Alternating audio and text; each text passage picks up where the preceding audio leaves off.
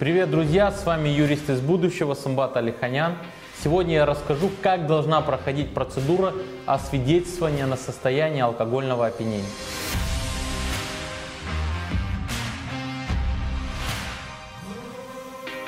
Друзья, я решил осветить тему освидетельствования на состояние алкогольного опьянения, так как в случае, если вас остановили и было произведено освидетельствование, было установлено, что вы находитесь в состоянии алкогольного либо наркотического опьянения, или в случае, если вы отказались от прохождения освидетельствования, законодательством предусмотрена очень серьезная ответственность. В виде лишения права управления транспортным средством от полутора лет до двух и штрафа от 30 тысяч рублей. Сейчас идет речь вообще об ужесточении ответственности, о введении админ арестов и других более жестких санкций. И именно поэтому необходимо понимать, как должна происходить процедура освидетельствования, в каких случаях можно отказаться, в каких случаях можно их в каком порядке обжаловать результаты освидетельствования.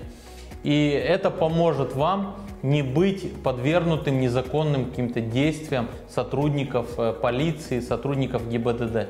Кстати, недавно известный блогер э, Гусейн Гасанов был остановлен сотрудниками полиции и отказался от прохождения освидетельствования, за что его лишили прав э, право на управление транспортным средством, и об этом э, трубили все СМИ. После этого даже я видел э, репортаж, котором э, его остановили уже без права на управление транспортным средством, и за это опять привлекли к ответственности. А этого всего можно было избежать, зная свои права и зная процедуру. Первое. Требование о прохождении освидетельствования на состояние алкогольного опьянения может быть предъявлено только водителю транспортного средства. Что это означает? Такое требование может быть предъявлено, если вас остановили при управлении транспортным средством. Если вы просто где-то сидите в машине, никуда не едете и не собирались, то требование пройти освидетельствование является незаконным.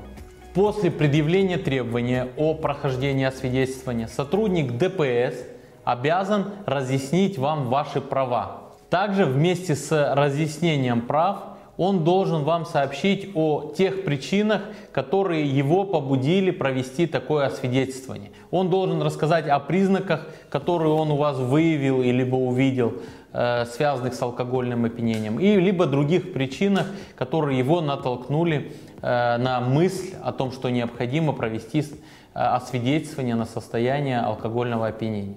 Далее сотрудник обязан вам предъявить протокол о проведении освидетельствования на состояние алкогольного опьянения. После того, как э, вы увидели все документы, вас ознакомили с протоколом, с правами, э, он должен вас ознакомить с документами на прибор, с помощью которого будет проводить освидетельствование. Прибор должен быть исправный и самое важное, вам должны дать муштук для прохождения освидетельствования. Он должен быть в одноразовой упаковке, которую вы сами откроете при сотруднике ДПС. В случае, если в результате освидетельствования с помощью этого прибора э, не стационарного э, было установлено, что вы находитесь в состоянии опьянения, и вы с этим результатом не согласны, вы должны об этом сообщить сотруднику ДПС, который обязан вас направить в медицинскую организацию, где вы пройдете более расширенное освидетельствование, у вас будут взяты анализы крови,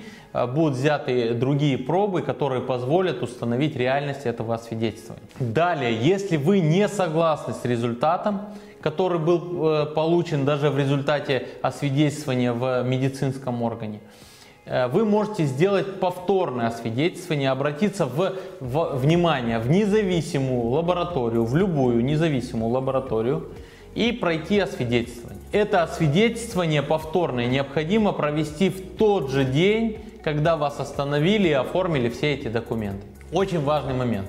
В случае, если вы уверены, что вы не находились в состоянии алкогольного опьянения, но все вот эти метасвидетельствования показали факт вашего алкогольного опьянения, вы все-таки должны сделать еще раз повторную экспертизу, получить результаты о том, что вы не находились в состоянии алкогольного опьянения и обжаловать действия сотрудников полиции в суде. Важно отметить, что самым главным доказательством вашей невиновности будет являться тот анализ крови, то освидетельствование, которое вы прошли в независимой лаборатории. И здесь э, очень важная деталь.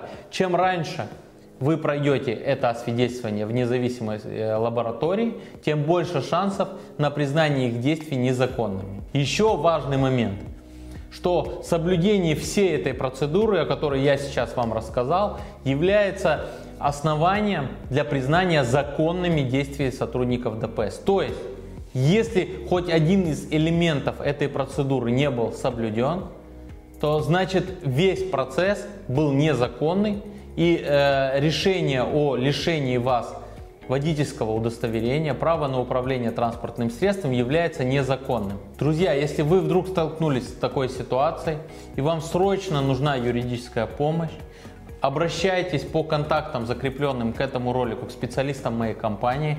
Мы с удовольствием поможем вам и поможем вам защитить ваши права и не лишиться право на управление транспортным средством. Подписывайтесь на мой канал «Юрист из будущего», подписывайтесь на мой инстаграм, там каждый день я публикую очень много интересной информации в сфере права. С вами был юрист из будущего, Самбат Алиханян. Всем пока!